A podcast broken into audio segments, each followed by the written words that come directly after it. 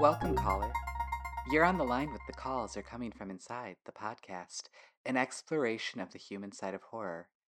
Each week we call a unique guest and ask them about one horror movie that left its mark on them. Together, we do a deep dive into our guest's personal connection to find out what horror feels like.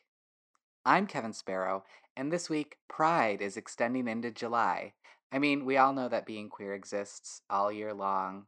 We don't just stop at the end of June, but we wanted to cap off this particular month with one of our favorite queer horror films of uh, really all time, the two thousand eighteen Cannes selection, Knife and Heart. We're joined by guest Chelsea Fiddyment to unpack the conceptual ideas behind the film, the complicated relationship of being a queer monster, and how a film about the nineteen seventies has a lot to say about the L G B T Q plus community today. We'll then follow that up with our double feature recommendation, the two thousand fourteen Spanish film, Amor Eterno. Yeah, well, we love noodles here. Um, my partner, G, was sharing me the YouTube channel for the Pasta Queen. Um, she's amazing. This, oh so my God, that sounds incredible. I, I have been the last like couple of You have to That's, meet the this Pasta sounds Queen. Like A plus, A plus uh, content for when I'm having like a rough anxiety day. I've been re- I've been watching um, Kids in the Hall has a bunch of their seasons up on YouTube for free, so I've been watching a lot of just like weird sketch comedy, and so like, I yeah, feel like the Pasta yeah. Queen, I could like easily slot that into my like other YouTube consumption. I think that sounds good. Yeah, you gotta find her like short videos, perfect, whatever those perfect. are called on YouTube. Fleets. That was yes, Twitter's yeah, that thing, was right? yeah, but God, man, ah. Uh, What happened to fleets? What happened to fleets? I, this is the, the most ideal. Like the most ideal scenario would have been that they kept it and they were like, fleets. We love calling them that. But I'm like, great, great, great, great, great. Just double down, double down on this. Yes, we love calling them. Yes, I like. I, I can't. Product. I can't say whether or not I think that that had to do with them choosing not to do them anymore. But also, like. yeah, I just I could like who who is on your marketing team that you were like, mm, that's gonna work. Nobody like nobody asked around. No one no one had any friends that they mentioned this to in the meantime. I, I suppose all these things are locked down by N D As anyway, so maybe they couldn't have talked to anyone about it. But. They never do. It's it's um, remarkable, is what I'll say. Interesting enough. This is a good starting point just because this is our Pride yeah, yeah. extension, right? Pride Month extension episode. We're making it happen. So, yeah, one thing I talked about in earlier episodes is just like straight people are just oblivious. Yeah, so I that yeah. doesn't surprise I, it me, is it right? fully like, a fleet is going to get through sometimes. Yes, something is good. Like when you're, t- especially when you're talking about like straight people that are working at a Silicon Valley tech company, like one hundred percent, like no one had anyone they could have asked about this. No one would have thought to have asked. It would never have crossed their minds. And you think a, a queer person is going to tell you otherwise? Because we think it's hilarious. Also true. Also true. If you, I yeah, I, yeah, I was going to say, like, I feel like if you did have anyone you asked, they're going to be like, hmm, hmm, that's a good name. You should stick with that. That's great. Mm-hmm, yeah, mm-hmm, that's that's yeah. one of those situations in which like you you can't Perfect. If you told someone that this was not a good name for something and why, like you would be you would be robbing all of us of something very important and very joy-inducing, and that's cruel. Like you're you're you're stealing mm-hmm. so much from the rest of us that like you gotta let that one go through. It's very important. It's cruel for you to deny us. Uh, yeah, there's we have so little else in this world right now, so like we can take an extra week for Pride, and we can and just let things be called fleets. It's fine. Don't tell anyone about that.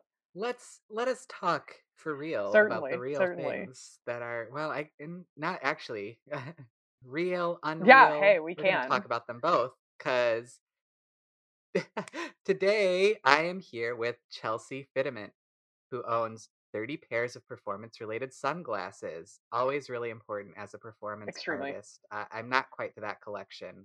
I've got about uh, six pairs. But they love books and don't read. They are also the creator and host of Unreal, a fiction-focused experimental open mic, and you can keep up with their work at chelsea fiddyment dot com, an unfinished website. I will put that link in the thing so I don't have to spell out your full name vocally. Fantastic. It, it is not the easiest last name to spell, so that is, I think, advisable. I mean, it's it's fairly, you know, phonetic. It's it seems to me like it's straightforward, but we've also, like, come back around to a point where I know so few Chelseas anymore that, like, I people have a hard time spelling my first name actually oh. at this point, which is interesting to me. That's a recent development. So yeah, I feel like I just give give the whole yeah. thing to people. Type it out. Title totally. Give fine. them the full thing. Yes. But like I said, we're doing a Pride Month extension, so I couldn't think of a more perfect pick than, you know, the queerest horror tinged film of the last few years, Knife, Knife plus Heart, Un couteau dans le coeur. We want to try out our French at any point. Um, yeah. This is, you know, Pride extension slash anti-Independence Day. We're going for French films. We're going across exactly. the sea. Perfect. Yes. Yes. Yeah. Uh, not that, you know, France has an unblemished history, but... yeah, certainly not. But I, I'm all for it. So I guess to get started, and as we're talking about the history, maybe not, yeah, we're not doing French history here, but we're doing your history, Chelsea, with the horror genre. What's kind of been your, is this a genre that you're generally drawn to? Do you just find it in certain moments where, like, a film or a story will be appealing?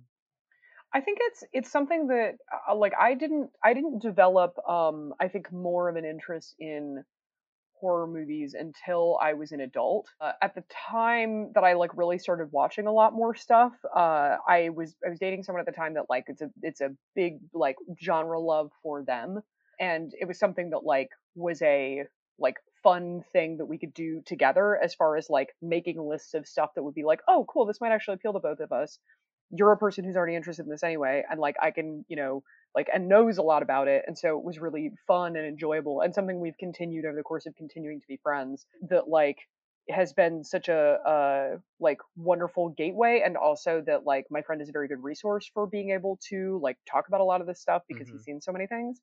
And so that's been like very good also in terms of like, Uh, like the, I think the other, the the other side of this context is very young growing up. I absolutely was like, and I think this is also like a thing I think that will be relevant to our, our later conversation about this film. Mm. Very much like averse to things that had like, like so mo- mostly like self-policing because I like assumed that my mom would be mad if I was watching oh, something or yeah. playing something that was like very violent. So I was absolutely the nine-year-old who was hanging out at a friend's house playing original Mortal Kombat and like. There's a setting that you can turn the blood off, you can turn the gore off. And like, we are there, we are home alone after school at my friend's house. And I absolutely was like, mm, can we turn the blood off, please? Because I think my mom would not want me to see that. Very much like the the cop in my own head about that, as well as just like, yeah, it's it's a very, it's it's intense. And so I think now having had a little bit more introduction to it, like I, I feel like it's definitely something where there's so much more interesting storytelling I feel like that is happening, especially in horror movies, not just not even just like mm-hmm. current horror movies, but overall um you're looking at stuff that is able to do something far more transgressive in a lot of ways, because like whether it's that people write it off as a genre, whether it is about like being able to make a movie often on a much lower budget with a lot more modes of of transmitting that that finished film to people. Yeah, it, it just seems like there's a lot more ways to tell stories in an interesting manner. And so you see a lot more, I think, interesting narrative technique, which speaks to my own interest in terms of the kind of narrative that I like to read and that I like to create, uh, and my interest in in creating and, and presenting those kinds of stories. So I think for me now, it's absolutely something that like it fully makes sense that there is just a really broad range of modes that you can tell stories, how you tell them, what they can look like, who can be in them. Mm-hmm. And like that is something that continues to be a draw for me, I think. Yeah, I mean, I always think of you as someone who appreciates the weird weirdness or subversion, subverting form, subverting genre, these kinds of things. So it's really great to think yeah, about absolutely. horror in that. Like horror is, it, it is a transgressive medium.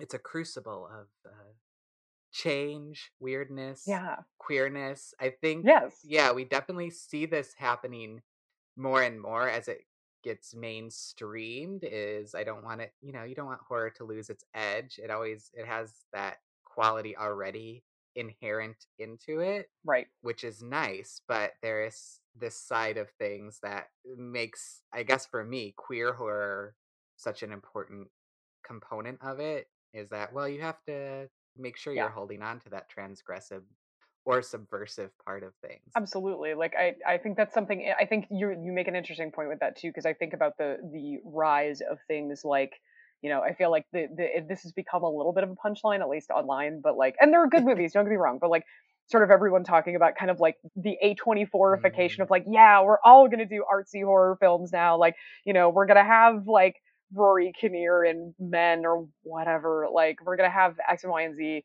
We're going to have The Witch. Like, and again, there's some really good stuff that is there. Like, the, no, no shade on those things. But it also makes me grateful for, as much as I hate streaming as a model, the idea that someone was like, cool, we're going to develop a horror-only streaming network, because it means that people can actually like still get a foothold in keeping that weird mm-hmm. stuff out there for people in a way that like you can still actively get a hold right. of. Right. And the weird can be beyond strict genre limits, which I think we're going to talk about with Knife and Heart today. There is horror elements in it.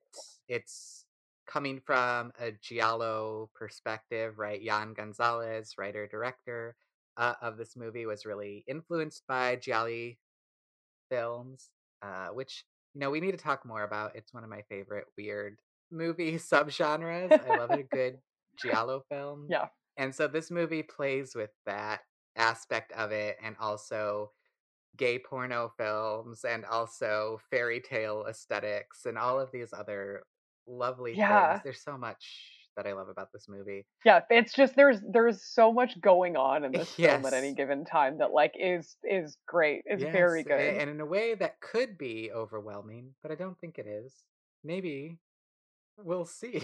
I think actually it's interesting that you mentioned sort of the the like fairy tale element of it, because like there's still like that's a I think a, a very like correct way to think about it, because you of course have these things that show up as like these movements of sort of magic mm-hmm. kind of through spaces, and like, you know, single characters that pop in for one instance to like provide us with some sort of like overall kind of heroic journey guidance like through the context of the film. And I think on top of that too, like all of the M eighty-three soundtrack also is just this like really lush, really dreamy. And I feel like that does a lot of work to help pull a lot of stuff into a, a very cohesive space. So like, for as strange as it can all feel, I think sometimes it also like does absolutely, I think, kind of gel together in this sort of delicious kind of cotton candy miasma of stuff that like works really well. Cotton candy miasma. My gosh, we'll have to come back to that when we touch on Killer Klowns from Outer Space. But uh, talk about a cotton candy miasma. Um, but in the meantime, let's break down this film, because I agree. I think it stands as both this kind of loose metaphor for queer history, but also it has a coherent enough narrative driving it. I mean, it has all the weirdness of a giallo film that's like, some really outlandish thing mm-hmm. happened in the past that the characters in the present have to deal with yes. and solve. And that's great. Have to deal with, and that like the the the I think succinct like bow that that gets tied up in like ten minutes before the end of the movie, where it's like, aha, and then it all comes together, that you're like, oh, always. All right, okay. They actually give it more time, I think. They oh. unpack it more than most giallos. Most gialli is like the last two minutes yeah, you true. Find out who yeah. the killer is.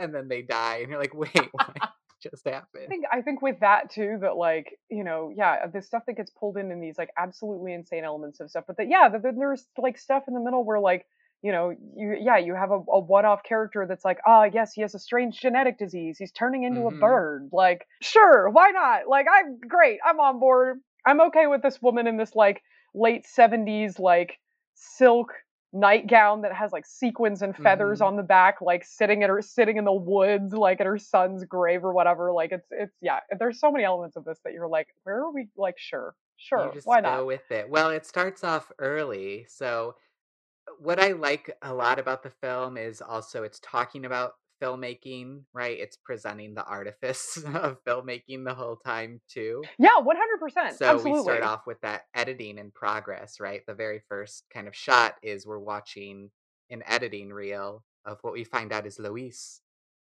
cutting this upcoming mm-hmm. gay porno film uh, with one of the actors in it, Carl, cross-cutting between him and this mm-hmm. moody kind of club atmosphere. Um, mm-hmm. As he's following this creepy masked stranger. Why would you do that? I have no idea. Yeah, that was that was my deal. You're I, I like re- rewatching this that I was like, he's starting this scene like in like surrounded by this crowd of like beautiful people who are already like touching him yeah. and kissing him, and he's like really obsessed with this like man in a mask rubbing the front of his jeans wandering away, and that that's compelling enough that he's like, great, on board for that. Right. Let me extricate myself from this like pit of pleasure right here and go follow this strange man somewhere else into this like abattoir that this club is in. This strange, creepy, leatherface looking dude. No, don't do it.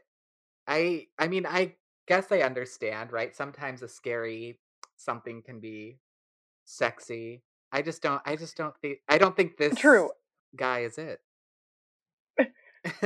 Yeah, it's it's the the the full the full mask is a bit much, but I but I do think to to return to your point about it being something that like is about filmmaking, like it's also like I think in driving at that and sort of speaking to like thinking about the artifice is also something that's specifically about like, and I think specifically in its relation to how we talk about queerness and like queer activity, queer community, it's specifically like in its relation to mm-hmm. like voyeurism, like what we're doing, like, and how we're participating in that as the viewer, both watching somebody else, like cutting a film together, ostensibly being the editor, right? Because we don't see Lois for like a, a few mm-hmm. minutes after that um, in person. We just see, you know, and true to also like just the beautiful like saturated like colors in this film, like you're watching her very red fingernails like cutting yeah. these things, you know, and like and then you're going back and forth between like the vivid saturated like the, the the sort of technicolor look of the film as well as the color of the inside of the club and like how that's shifting,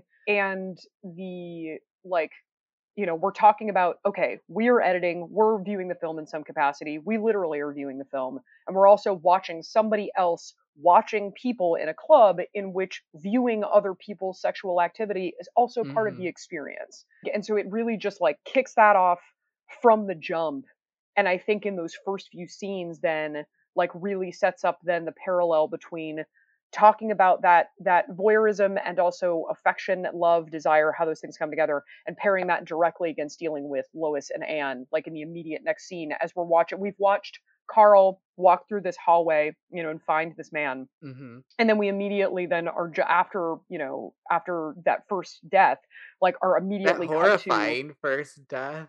Yes. Yeah. Yes. That horrifying first death. But then also that like, like a stiletto dildo is a lot. It's a lot to handle. It's a, lot, it's a very unexpected the... right up front. Right. And like, they it, it really, it truly is just like right from the jump, which is the fascinating thing too, that I would say here as a person who will one hundred percent make the case for spoilers, like mm. as a person who has to like prep myself for films because there's just like certain kinds of like body horror that I can't handle. I would do a lot of reading Wikipedia right, synopsis, sure. uh, synopses of films like in advance, just so I know what I'm getting myself into. And that like, this wasn't like that, that scene, like the, the dildo stiletto is actually in the mm-hmm. trailer. Like, you know, that that is like on the way. Like that's, that is the thing that you're like, okay, if you're, if you're down with this, you're going to, you are down with this film. But yeah, so you cut from this, like, Uh, and and again, speaking back to that cotton candy miasma, this like really saturated, hazy music that's like twinkly mm. and glistening and beautiful, while this like this bonkers thing, this like ins- and of course, like too for this kind of film is like aggressively fake bloody. There's so much fake blood at the beginning, like that yeah. pools underneath Carl's face, which is like not a physics, like not a, not a, a physically possible scenario, but like I'm here for it. And then you immediately jump to Anne, like, running through this mm-hmm. subway tunnel and having those two sort of scenes, like, be paired against each other. Like, so, yeah, I, I think, like, very much you're, you're looking at something in which, like, all of that stuff is really, really intentional. And sometimes to the point that, like, it can feel a little ham-fisted, but it also is, like, still really enjoyable to watch. Yeah. I And I might I might even say that the ham-fistedness is like important also to queer filmmaking, and that I think ham-fistedness is also really important for camp. Um, and there are so many really dedicatedly campy movies. Like, to me, that first scene is so gruesome and also is so is campy, campy that you're like, movie. oh yeah, like it's a very campy movie. Don't let subtitles fool you. It, it is quite it is quite camp. It gets campier as it goes along. It's beautiful. I mean, we have a bird Absolutely. drummer in this opening club scene, right? Like, yeah, yeah, that's it's, it's pretty wild. That's true. I had not. And the animal dressed up people is going to come back in a few places in the movie. But yes, I think that yes, scene yeah, is yeah. telling us a lot about Anne as well. When we finally meet her, like you said, right? It's making that kind of comparison of voyeurism.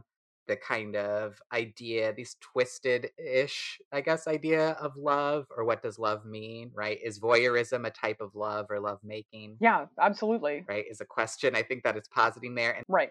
Yeah, it's absolutely, that's like, is is through like the entire film. Like yeah. in the, in the, as to, like, I, I think really intently of like, there's so much that's set up of like, especially at that beginning scene where you're talking about Anne sort of painting herself, talking about her nightmare mm-hmm. as being like, I'm, you know, I'm, I'm the victim. I'm the one running through the dark. Like, I'm lost here without you. Like, you know, telling her ex, like, you know, oh, like I, I, you know, I can't be alone. I need to be with you, which is already like not a great conversation to be having anyway. That also takes like a, a very like dark at five in the morning, darker turn at five in the morning. Yeah.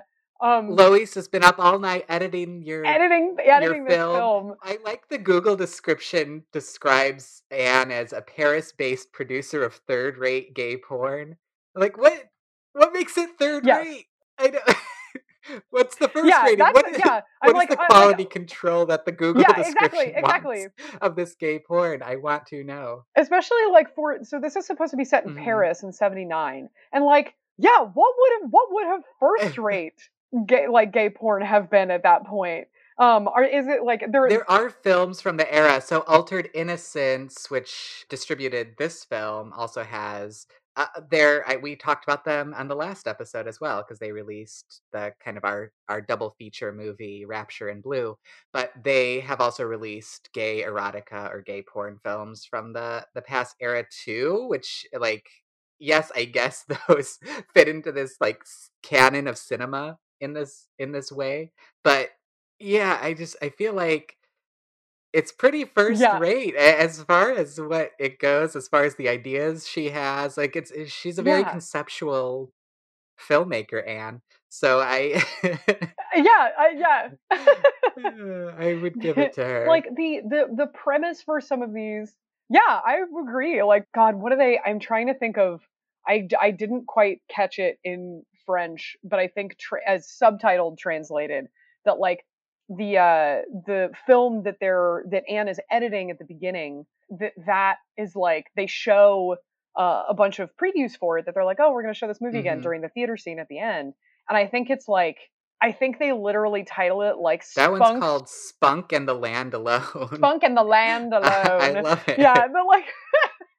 Um, which is like that again, like actually like a pretty like pr- like pretty conceptually broad like mode of of shooting a film. Yeah, I think even just the stuff that she ends up you know taking like borrowing from from the reality of the film and like turning that into a film that then she's working on you know uh, concurrently like that mm-hmm. is all stuff that even that the even the like the scene that they're shooting for the other film that they're working on uh, that's like this sort of quasi like Roman torture yeah. scene, but then it has all these like the pagan rituals and stuff that's like towards the towards the, the end. Like yeah, these are all I, I would say I, I would I would put these up here. I think there's some interesting shooting and stuff going on in these, some interesting interesting uh, camera yeah. work in these fictional films. As, yeah, as far as we know, I it's never clear if we're seeing like the actual film or we're seeing it through like the lens of Anne's imagination, maybe. Like in her mind this is yeah truly also yes amazing yeah. in reality yeah who knows because we don't really see a fantastic. lot a lot of the films themselves. We see like the yes no we, we see know. the movies version of these films. But yeah, after that we kind of meet the rest of the crew. We meet Archibald, who's kind of the co-director, Anne's best friend, kind of muse mm-hmm. a very wild character. um I love Archibald. Yeah, Archie truly is like uh, just a just a just a queen, just a wonderful just character, a, truly wonderful, a character. Lovely queen. Yeah, well, yes, and like and but like perfect in terms of like like G- great mm-hmm. lines, great line delivery. And then like on top of that, like doing the like doing the most in terms of like actually being like a character who is admirable, like admirably a very good friend, is also trying to like do the work of looking out for Anne's ex, with whom he is yeah. also friends. And that like yeah like definitely it, it's it it's this the, the thing that's so fascinating, I think, about this that's also is that um not the thing but a thing that's very interesting about this. There is something to be said about like you're watching a, a film that in and of itself like heavily features like reference to and like visible, like obvious uh erotic and like leaning towards pornographic mm. content, specifically in talking about like like queer men's films, of course, being shot by two lesbians who are like in charge of editing and direction at these companies, mm-hmm.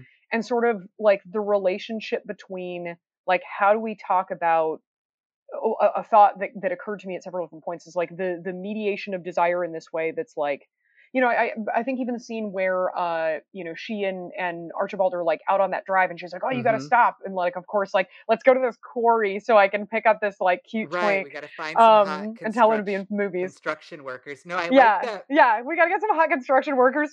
That moment too of like she wants to go find these everyday blokes or whatever, right, the common people, uh, right, and Archibald compares her to Emile uh. Zola, who's kind of to Zola, to Emile Zola, that I was like, this is this, this is good writing. Funny. Like this is genuinely like good, fun writing. Yes, it's extremely funny, and that like the um, like, but but even the way that like engaging with like that scene, how she uh how she talks to uh Nans, like, and sort of is encouraging him that like, oh, like I'm you know I'm sure you're great at all this, like is very, you know, again is like clearly like putting herself in the position of being a sex object, mm-hmm. and that like also is very much about like exploiting that in terms of like how she's being interrogated when she first goes into the police station to go talk to people about Carl being murdered, right, because that and comes that, like, up right after it. Like I like how the movie just yeah, kind of yeah, falls right. into that, even with its dream-like, it's a little bit loose timeline or chronology, it still does follow like yes thematically. Yeah, we have to learn about this so that we know about right. why that interrogation with the police happens in the way it does. Right. And so like it's it's this like fascinating like you're so you're you're watching this like interesting mediation of like in specific like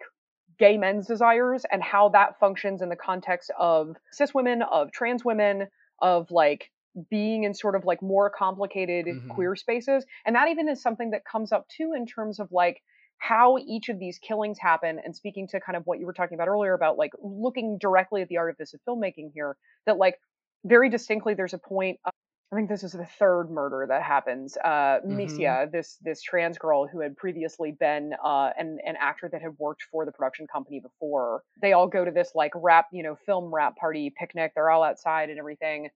And uh, and that particular scene, so there's the, we can get into all the other symbolism of that scene generally, yeah. but like, so that, you know, long story short, storm sweeps in, everybody scatters, everybody runs, right? And sort of this like, this breakup in a thing Misia had said when they first uh, meet these these trans sex workers, like mm. at this bar that they're all sitting at, um, and mentioning that she's like, you know, here's the thing is that like, yeah, like being in, you know, gay men's porno was was fine, but like, this is a community of people and like we look out for each other and we care about each other. And so then to have this like rift immediately created by this storm, like, which I think is certainly a reference to the past blowing in. That's a whole other thing that comes up. But like, but like in that moment, like when Misia is murdered, like by contrast, we've seen Carl, like, and the, and the killer at that point, like engaging in like nearly engaging in intercourse mm-hmm. at that point, having been like tied to a bed, like lots of foreplay, lots of lead up, lots of like erotic tension. Even with uh Thierry, like, you know, you're watching again like the comparisons of pleasure as he's like just he's just yeah. shot up heroin, and then like, you know, seeing that interspersed with this this queer club that, you know, that Lois is at, uh and then watching him being lulled and forced into a like an oral oral sex encounter with this killer before then he gets murdered very, very gruesomely. Oh gosh, that's like the most horrifying part, I feel like. Yes, yeah, that one like yeah, they were like it's it's that one like more more so even than than Carl is like genuinely like really really gruesome, is like gruesome, really horrifying. The killer's and like you're seeing this face be... behind that mask is like there's all this facial contortion. I don't know. There's something. Yes, there's strange, like, oh, you're, yeah, you're watching all of, yeah. Horrible about that moment. it's very seeing this like unfold in this particular way, like is, and so that then the, this, this third murder is so mm-hmm. different in that we are watching, I cannot remember the name of it or who the, the filmmaker was, but there's a very famous uh, filmmaker and I think might've been a film critic also, a uh, woman from several decades ago that uh, this is sort of where we, where we talk about, we initiate talking about mm. the female gaze, right? Or the feminine gaze. Which, like, what would it look like if you made a film that wasn't just like people looking at like at folks, and in particular like looking at women, like using women's bodies as the site of like looking at this stuff. And I think, of course, I mean, I'm going to use women here, but like I think generally like women or non-binary or trans or queer bodies in this way that we are like looking at mm-hmm. voyeuristically. And like as a result, then what happens in this scene is that this camera, the it's just this rotating camera view that will like pause for a second and we see the killer step closer, yes, and then it rotates again. So because good. that was this this film, right? With this this woman making this film that like the only thing that happens in it is instead of having a stationary camera shot, it just rotates mm. and rotates and rotates. And like how would that influence what sort of uh, how we're engaging with the content or the narrative of the film? How would that affect that? And so that's like really, that's also the really striking thing about uh, when Lois gets killed at, towards the end of the film, is that like you don't see this like, again, extremely like, you don't even actually see the moment of her mm-hmm. getting killed. Like you don't see the moment of her getting stabbed. It's the lights are flickering, you know, you think it's going to be, you know, Anne, you see the killer coming towards her, and then, you know, the lights briefly come back on and they keep flickering in and out, and we just yeah, have Anne's body, like, you know, or, uh, Lois's yeah. body being held. Yes, exactly. And so like there's this different, different feeling a bit paired directly against specifically, absolutely, the voyeurism of looking at men's bodies in like sexual engagement with one another. Um, that this becomes this like very different mode of presenting that specifically, which is, which the contrast for that is, is the contrast is really striking. Right. Because we show up for a movie like Knife and Heart, I guess, which is about, you know, it's taking place in a gay porn place. So, right, the idea of penetration happens both erotically and it happens with knives, with murder. And so, of course, right, we're going to start spiraling as we get farther from like cis male forms, from like the direct penetration to like, as you notice with Luis, where it's basically off screen, uh, the moment uh, of penetration. So, yeah, I think it is, I don't know, I feel like it does a great job of uh, explicating itself, right? You don't have to necessarily read an essay on film theory or about, uh, you know, you don't necessarily have to right. read, I don't know, Carol Clover or something like that. That's like kind of trying to unpack the male gaze. You can, you can kind of see it right. directly operating, which is great. Yeah. Yeah. It's very, there's it, to, to a degree, there's like a very, an extreme degree of literalness that you're like, okay, great, right. I can get on board with this and still have it be shot really well in a way that you're like, but then all it right, keeps all right. folding into this, I don't know, funhouse mirror effect, because this, I'm going to hop us back kind of where we left off in the chronology, but yeah, that, that kind of questioning or bringing up the artifice of film and the artifice of like what we choose to focus on in film also happens after that first police visit from Anne. Like once she has that interview, it cuts directly to Archibald playing her in this film version. She's decided to take this murder mm-hmm. investigation and turn the next porn film, which at the time is called Anal Fury. Uh, I even put the note, Anal Fury, there's a more creative title somewhere out there, right? And I forgot. They come up with a yeah, new name for yeah. it. Yeah, like that, that was what we went with initially. Yes, they do. But yeah, gratefully, they come up with a, a new name. But yeah, Anal Fury seems like a really rough yeah, jumping off yeah. working title. Homicidal, Chef's Kiss. Yeah, yeah. How much? Yeah, yeah. Much preferred. Much preferred. But that also brings up that layer of artifice of now we're looking through the murder investigation, and this is a murder that is based on the people who were killed, who were actors in the previous porn films. So it's like also emulating this past situation, this past experience, director having to revisit their own work or revisit their own methods is really, I don't know, it's fascinating to me how it, how it turns into that. It's something that I think I, I like, it, I, it creates something interesting in that, like, there, I, I suppose this is somewhat relevant in that, like, it is also French, and I don't know why. I don't, I don't engage with that much French media, but it's going to sound like I do. In in specific, I think about something a, a, a colleague of mine uh, I remember saying a long time ago that, like, talking about a body of work being something that, like, you know, it, like, if you look at something as individual pieces, that, like, if they, they are they are more or less successful mm-hmm. on their own, but, like, I mean, the big thing is that, like, you take a swing at trying to achieve something specific, and sometimes you sometimes you know you knock it out of the park, and sometimes you know you completely miss the mark.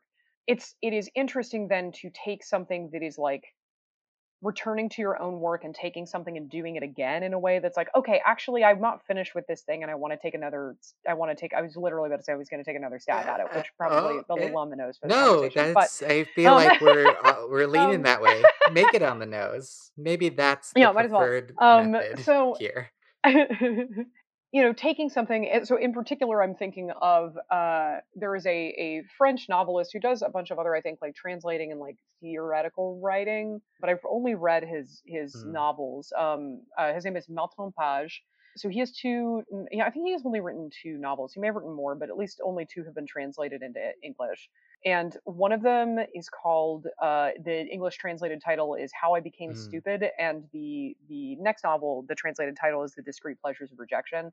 It's really fascinating to read these two because, like, they they both have their own individual charms, but, like, as a person who had, like, completely at random had done the thing we all do, you know, when you love reading books, um at, like, you walk into a bookstore and, like, a cover really strikes you and you, like, pick it up, you look at it, it's nothing you've ever heard of before, but, like, something about the way that it's designed, that physical object, is, like, exciting to you, and so you pick it up anyway, even if you don't know if it's going to be good or not. And so I had read Discreet Pleasures first, which is his second novel, and at some point I was like, oh, he has this up, this other novel that he wrote earlier, I'll read that. Mm-hmm. Having read his second novel, his first novel actually is, like, very similar to a lot of the, like, same sorts of comedy, like, same kinds of, like, narrative uh devices that move the story forward, and, like, that doesn't make it a bad book. It definitely was just really fascinating to see, like, oh, like, you had pieces here that you wanted to come back to and that you wanted to keep working with. Mm-hmm. And, like, in so many ways, like, in, in the instance of this particular film, like, I think it's fascinating to be taking something that's like, how can I be taking pieces of stuff that's either happening to me or that, that I want to use again or return to in some capacity, like, looking at your own content for, like, modes of, of, you know, finding something that you still want to work with.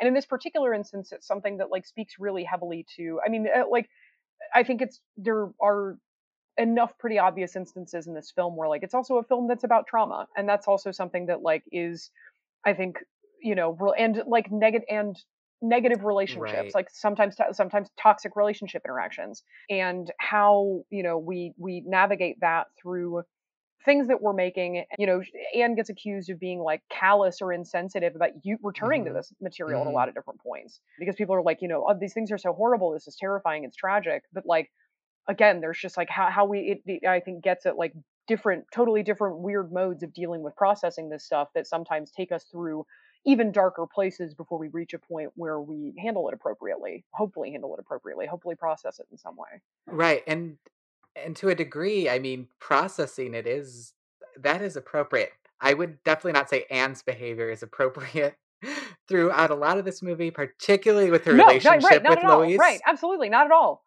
Yeah, absolutely. It's terrible. I definitely agree. Like, she has every right to make a movie about about this.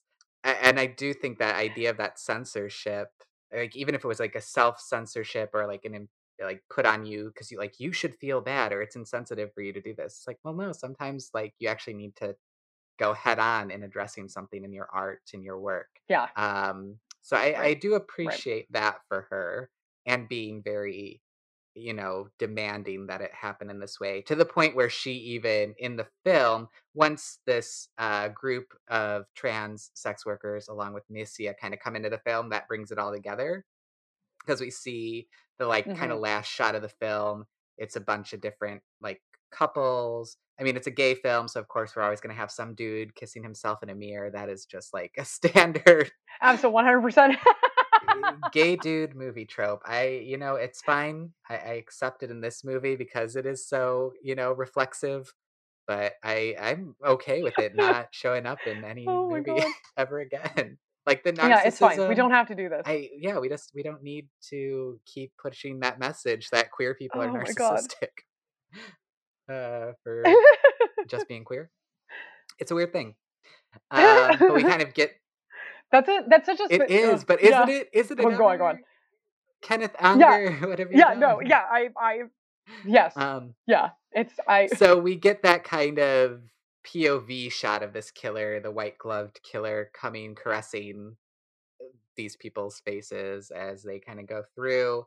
Maybe it's a, a specter of, you know, H I V AIDS to come. Maybe it's a specter of this actual homophobic violence. Maybe it's, you know, it could be read in any of the, these ways. Right. Absolutely.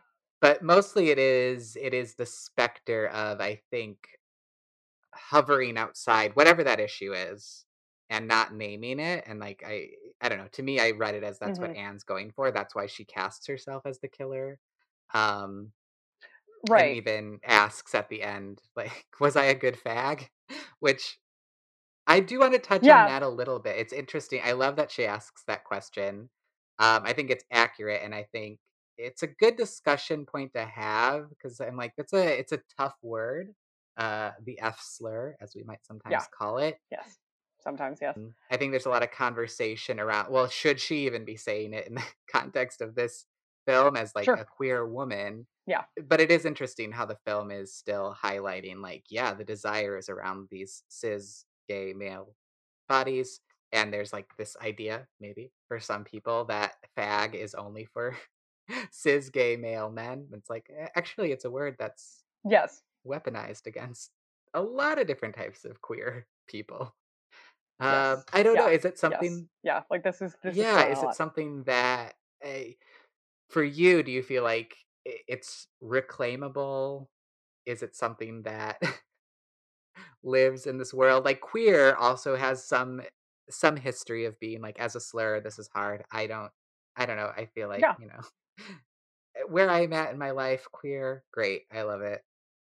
Uh, fag, I love right. too. If it's, I, I think if it's, it's I, you I, know, I... among friends, it's great. I don't like it yeah, being shouted I, I think, I, I think... at me, but.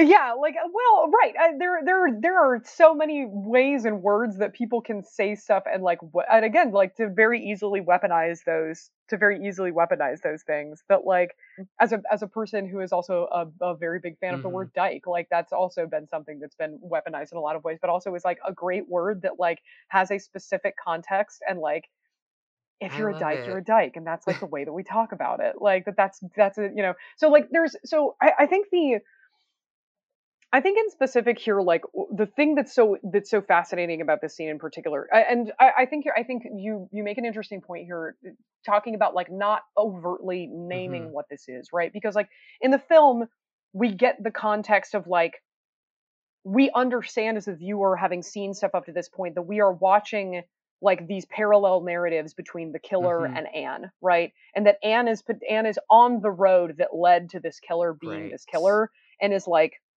unwittingly identifying herself as a monster before she fully yet knows the level of her own monstrosity, mm-hmm. like in terms of being able to like name it and look at it and ta- and like engage herself on it. And so that's something that, like I said, as a viewer, I think we're, we're seeing that. But yeah, like the, the larger thing here that we're dealing with is that like, you know, I and I, th- and I think part of the reason to like to to have a permissible a gay man looking at himself in a mirror scene in this is that like, speaking to exactly your point, the thing she immediately asks after this is, you know, was I a good fag? And so like in in its own way, like Anne moving through the desires of these people and like seeing herself sort of in these, you know, as a person who is working with gay cis men, you know, constantly, professionally, that like that this is something like seeing yourself in in, you know, the narratives of this or, or the level of engagement in this, and also sort of like, yeah, you see that like, you know, that that sequined gloved hand like sort of, you know, dragging these people around, kind of manhandling mm-hmm. people, like, you know, the in the mirror scene, like touching this guy's face kind of aggressively and then kind of pushing him aside. And like, you know, the I, I think it's I, I think it's somewhat telling that the last, you know, instance that they walk up to is, you know, this person engaged in being mm-hmm. flogged by this by this trans woman, who then gets like the last line in the film, because you have, you know, Archibald as uh, as Anne. And you have Nas, who are like standing there as the, you know, after this, after they've shot her, you know, and this, the, I think Dominique is, is that particular woman's name, the, that is, is flogging this, this person. Mm-hmm. Um, and that she's like, yeah, she just like basically like she was too close to it. Like she started obsessing over, you know, gay men and started seeing herself as a fag. It's a, it's a, you know, she said like it's like it's a rising sickness or something. Yes, is, like yeah. What she says, like this is, you're seeing it more and more or whatever. And that like even that, speaking to exactly what you're talking about, like there is something specific to be said about like appropriating what that is, like, and and gay culture in itself in a lot of ways appropriates from the culture mm. of Black women uh, and Blackness generally, which can be very which can be a difficult thing to in, engage with and come to terms with in a lot of ways um, for for many queer folks. But but it is interesting to use that that that sickness or that virus metaphor, because it is it is transmitted yeah. in that way. It is yeah. very viral, right? It goes from Black culture yeah, yeah, yeah filtered exactly. through like this a lot of cis gay male appropriation into the wider right, culture, right. right? And then the wider culture takes it and has no right, real connection right. to where s- things come has from. Has no connection to it, and is also still, right, has no has no connection to it, does not know where it comes from, and that on top of that is also willing to, like, you know, view the the de- the deviancy of it. Like, th- this is how we get into, and I and I promise I will not get too far into this, because I feel like you've probably had enough of these conversations in your life, but, like, this is where we get into the, like, the the the psyop of like no kink at Pride, right? Oh, and that like yes. also and we get and we get into the which which like, to be clear, I like want to be really clear about that, like is fully something that originated on like a like four chan or eight chan like sub-thread message board. It is not like a thing, and like is now a thing people talk about. Like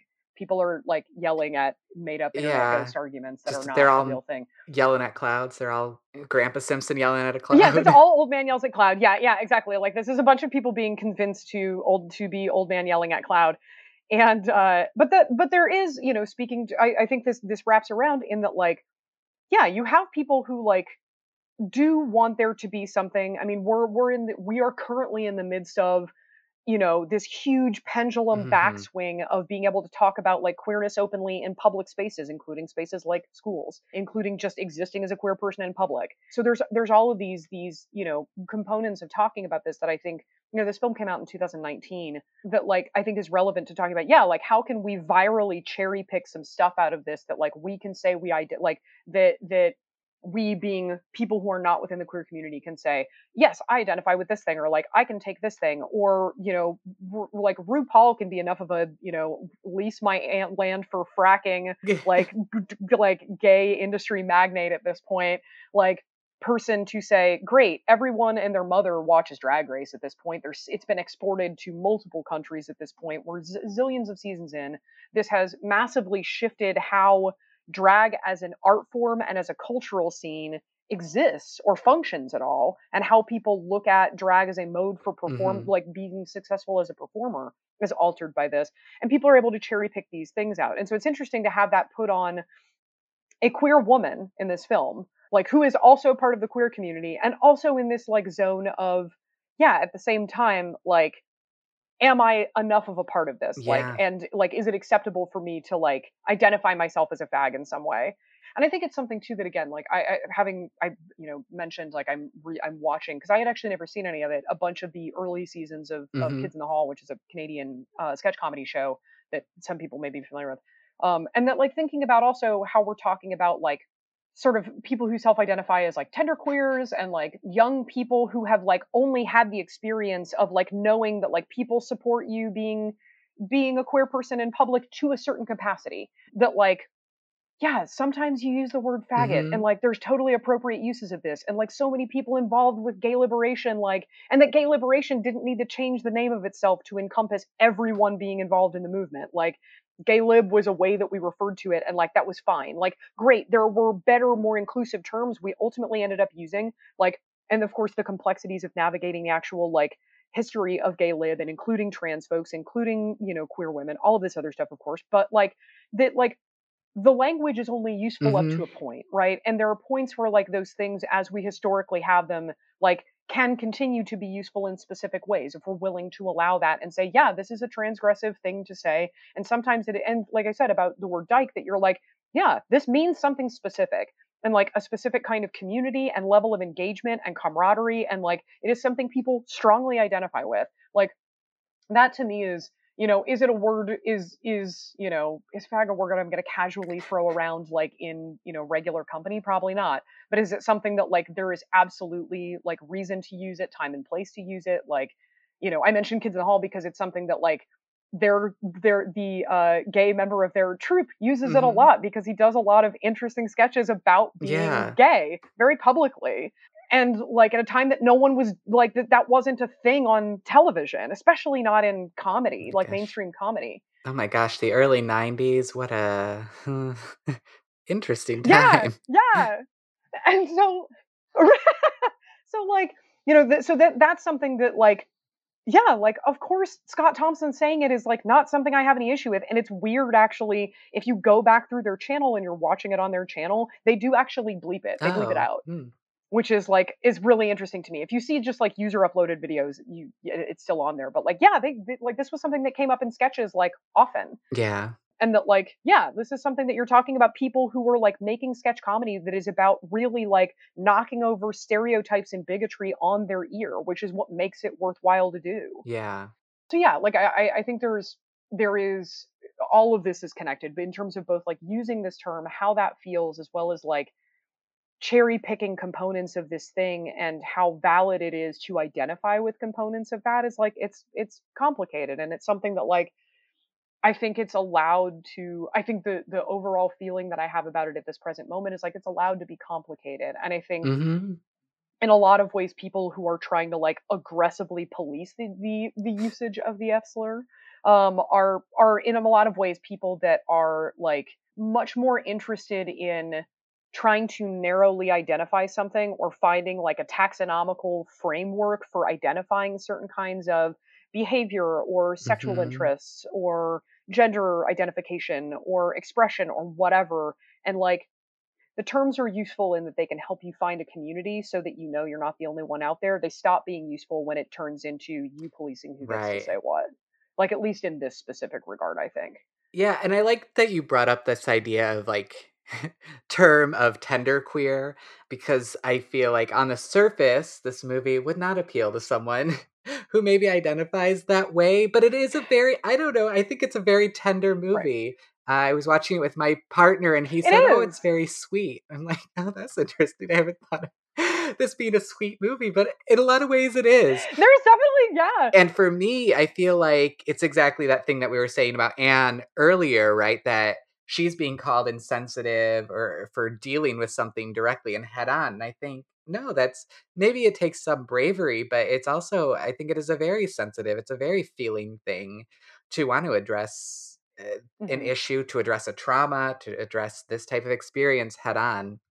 I don't know. I run into that a lot. I feel like with, with the idea of media having to either d- teach us some moral lesson or be, you know, soft, soften all its edges or whatever. It's like, no, I would rather watch something right. that is like this, tender and real, and is dealing with sensitivity around a topic that also requires, you know, an explicit presentation and requires us to actually like see the thing and know the thing we're talking about.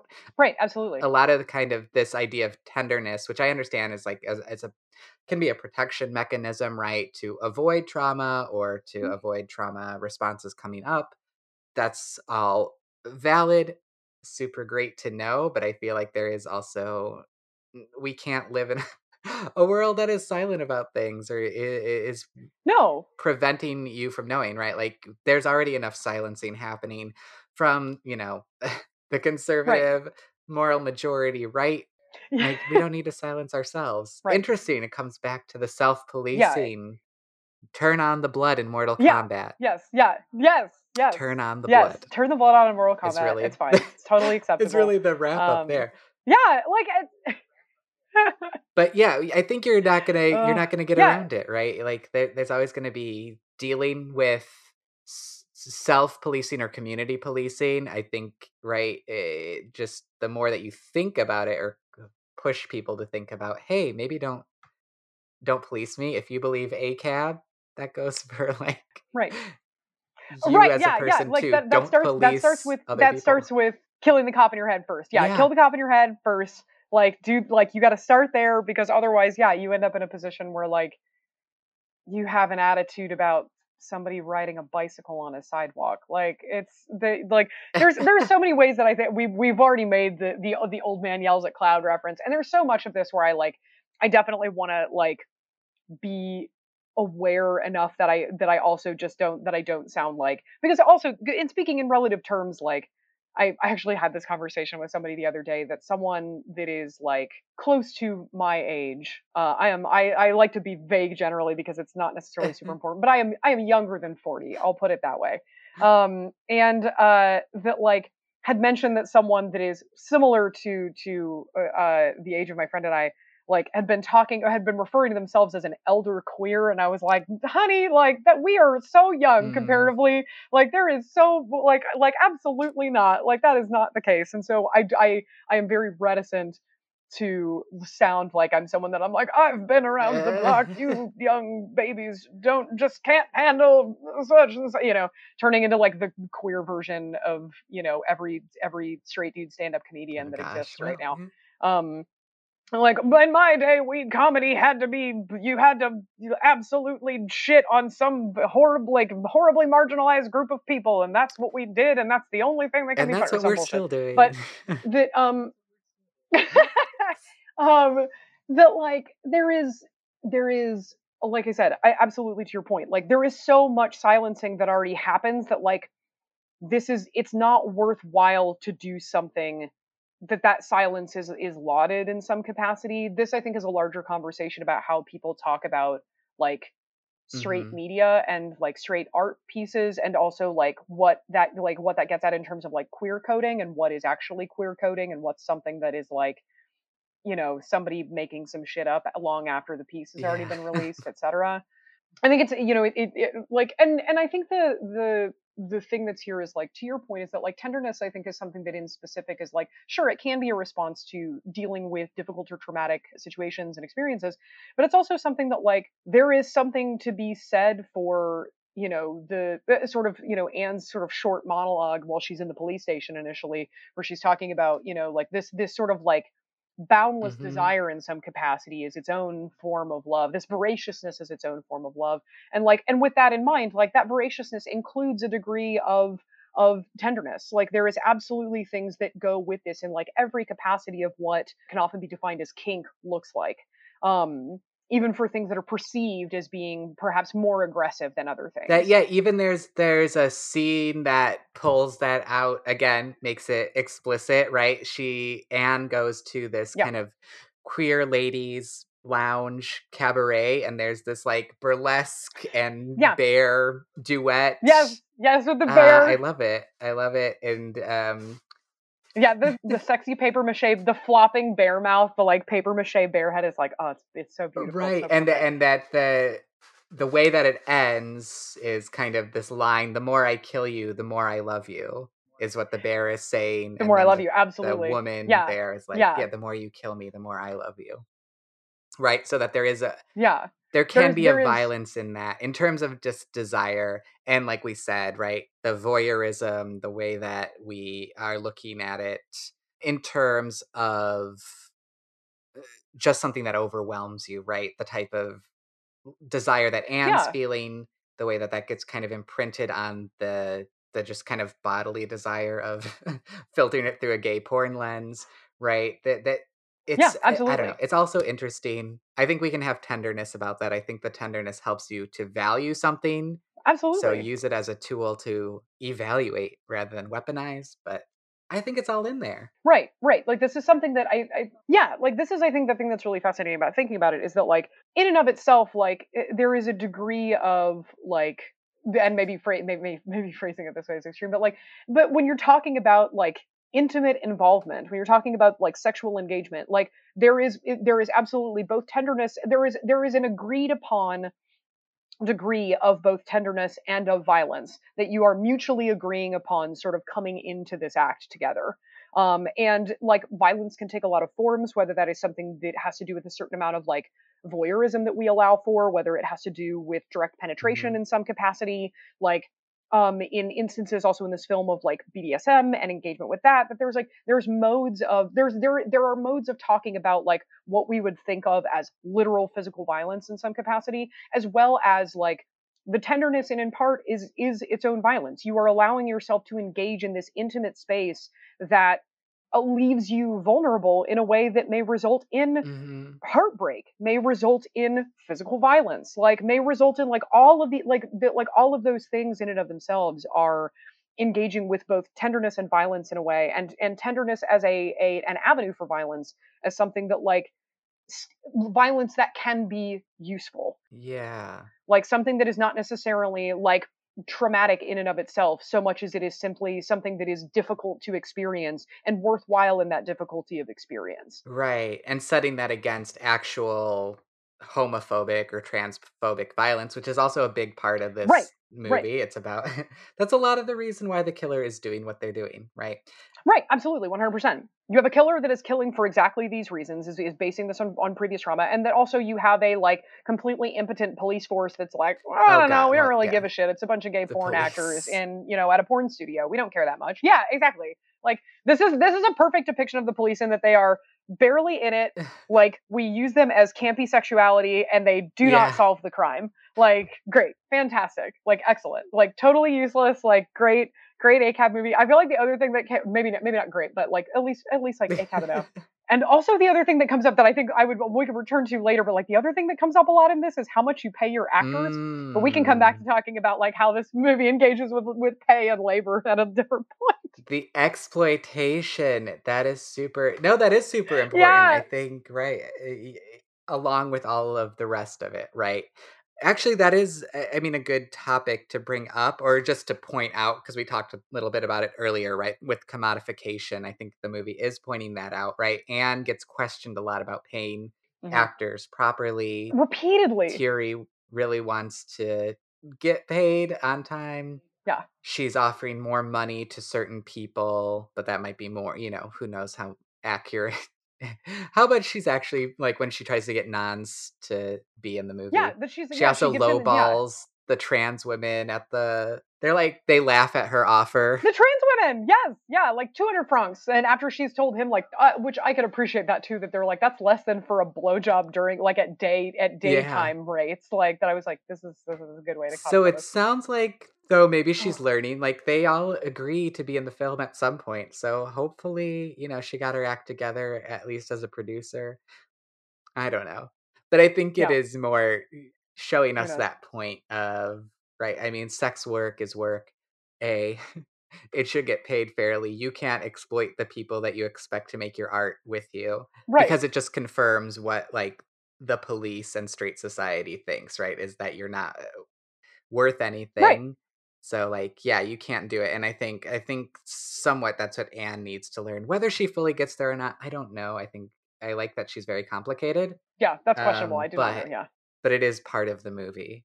And we get that yeah. all the way through the end. I mean, because in the end of the movie, we're coming to see the screening, the premiere of Homicidal. We also see that trailer for Spunk and the Land Alone, where we kind of get all the pieces together, right? The killer was targeting those specific actors because right. they were in the film yes. that was based on basically his life story. That like reminded him, yeah, exactly. That reminded him of his own like traumatic yeah, childhood. That somehow... Anne knew about psychically, like it's not something that she had yeah, read about, and, so, and, but yeah, she and made this movie this. Yeah, yeah, based exactly, on this, exactly. this fire and this, you know, homophobic murder of the killer's lover at the time.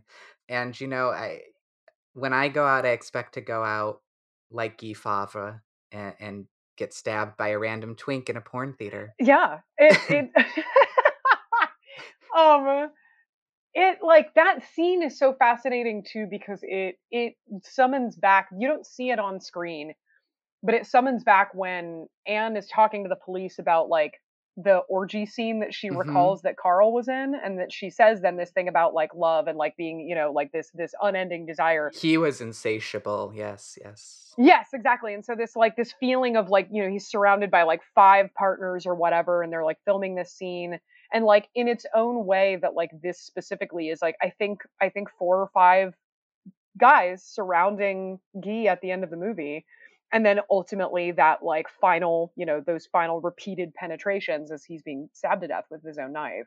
And that like there's the, there that also like summons up, I think, this like specific kind of like, you know, that that sort of feeling of of uh, voraciousness, of lostness, of that like comparing that that sexual ecstasy to then the sort of like thinking about that and even framing it just as ecstatic release, mm-hmm. right? This person now is free from this like horrific, monstrous life that they have been, you know, the this that their trauma has has trapped them in and sort of left them unable to do anything about, aside from, to their minds, you know, kill off the cast of this film that that must be the reason that, you know, he's continuing to have mm-hmm. these dreams or whatever about uh Isham, his, you know, his his uh, teenage lover. And that like, yeah, there's something just like, you know, watching this happen. And again, these like sort of specific throes of it, if it's like same sorts of things, like a, a certain degree of violence in a way that is also something that is sort of uh, both could be ecstatic to experience and also to view. Mm-hmm.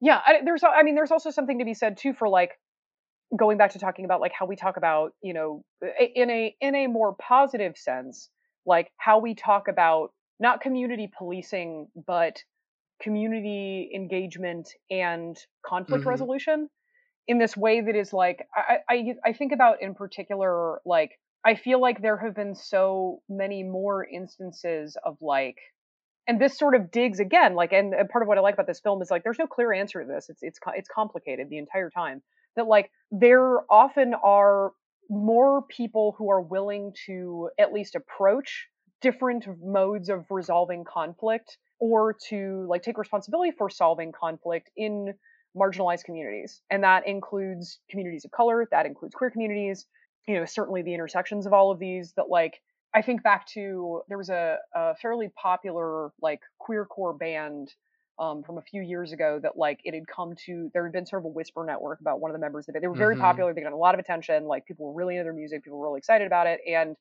it came to light through various like whisper networks and other stuff that like one of the members of this band had like had a history of of assaulting people, and that this became something that like queer folks who were listening to this music, who'd been at shows, like rallied around trying to essentially like stop this from continuing to happen, and to stop continue giving in particular one member of this band a platform.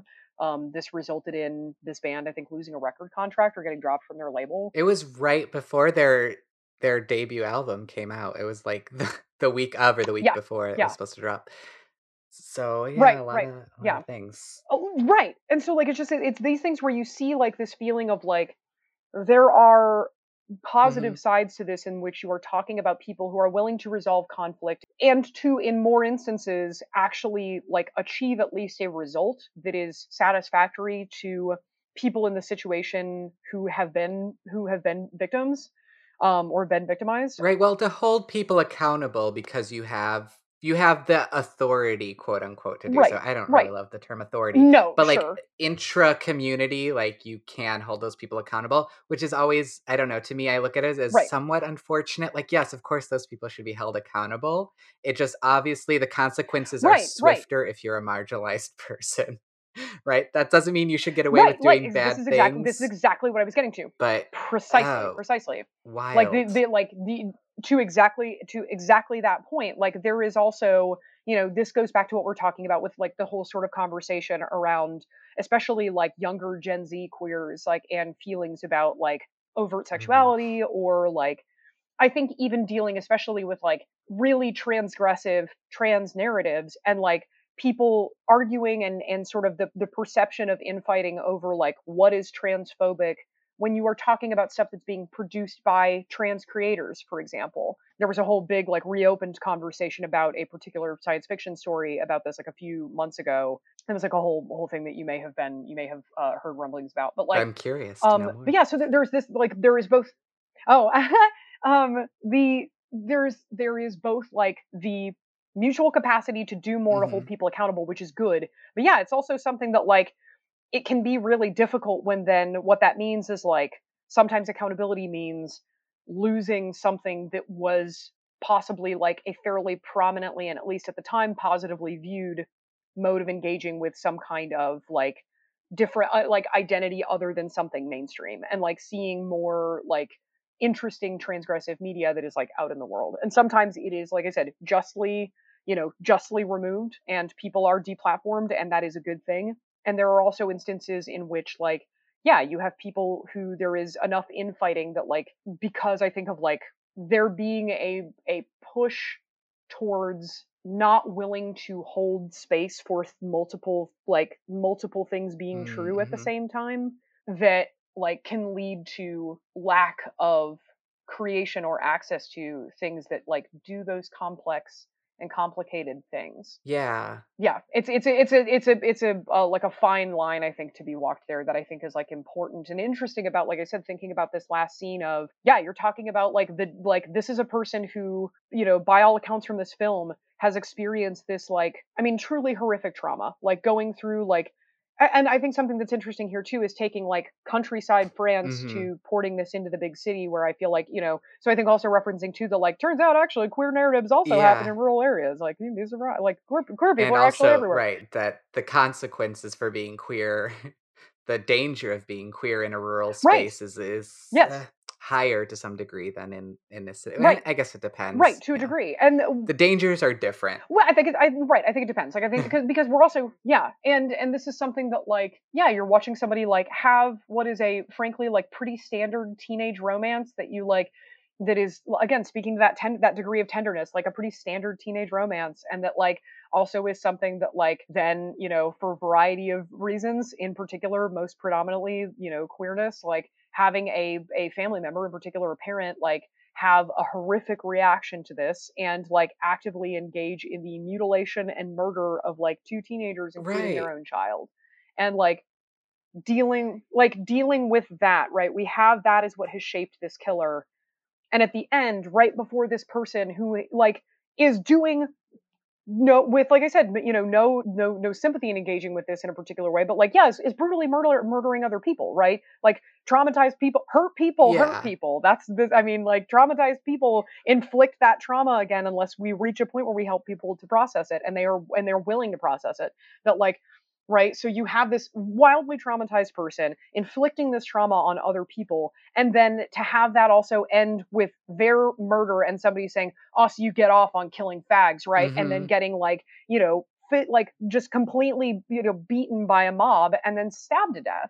Like, and that this is both, like, in this instance, something that is both justifiable, but also, like, complicated. Yeah. It's complicated to say we're taking this member of our own community that has had no room for rehabilitation or processing any any trauma whatsoever, and just, like, eliminating eliminating this this you know from the community whatsoever, like, is also a, a is is complicated. I think I think it is I think for me, I always try to think of, well, what is the protection there? Obviously you need to protect people who are being harmed, who are either, you know, victimized or survivors of trauma or assault, but you also need to, if it's happening within your community, you also need to think of the protection of your community, right? Like, this cannot be a thing of your community, right? Right. Where we let the straight world or whoever it is outside of that be the arbiter of, like, well, and that shows yeah.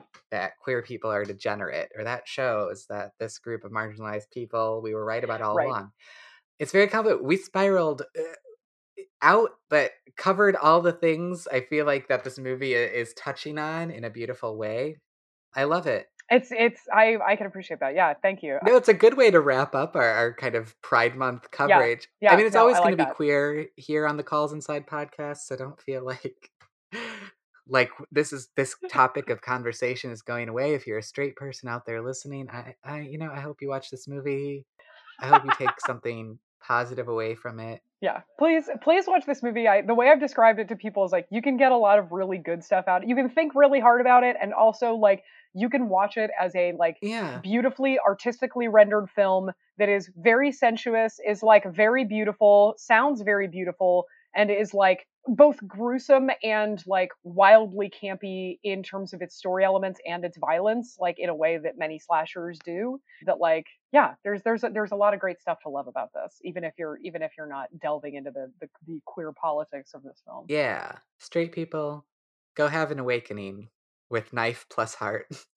All right, well, thanks, oh, Chelsea. Where can we find you online? Yes. Um, in addition to chelsea fiddyment dot com, if, if people are looking to find out more about your work mm-hmm. or see what you're doing. Uh, trying to think of a, a good way to summarize stuff right now. The the website, I do, I have laughably poked fun at myself because it is uh, unfinished at the time being, but that is going to be like a big repository for a bunch of the work that is ongoing for me and other stuff that I've done in the past. Like, I'm in the process right now of trying to figure out if uh, it is feasible, COVID safety-wise, to consider bringing the show back mm-hmm. in person. Um, I am trying to uh, have some conversations with potentially looking at at potentially a change of venue. So I want to make sure that I iron that down first before I like give people, you know, too much information about it. My website is, is certainly going to be full of stuff. And I think outside of that, in terms of like work where I am uh, more behind the scenes, uh, you could also check out uh, the Chicago Review of Books, which does a, a wide array of, of reviewing all kinds of publications, both like small and large, from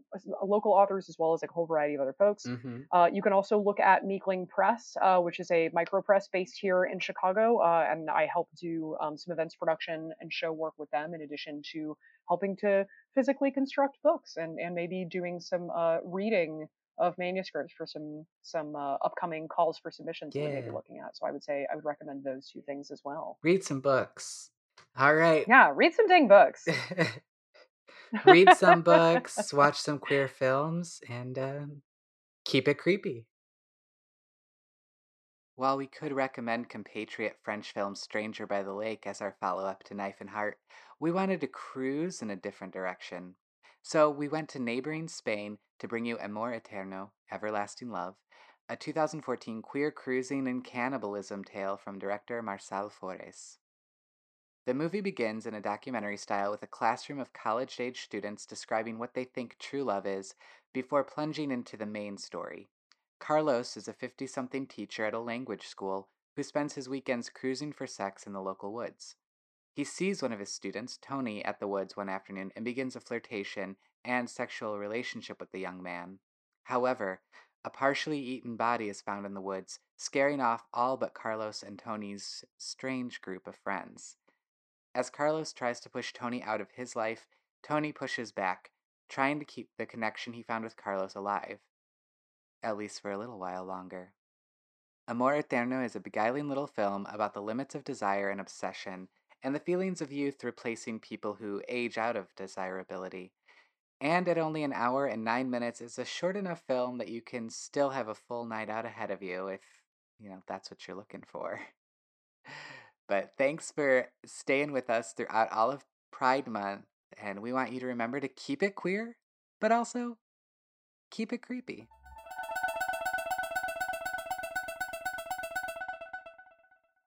Click. Did you hang up?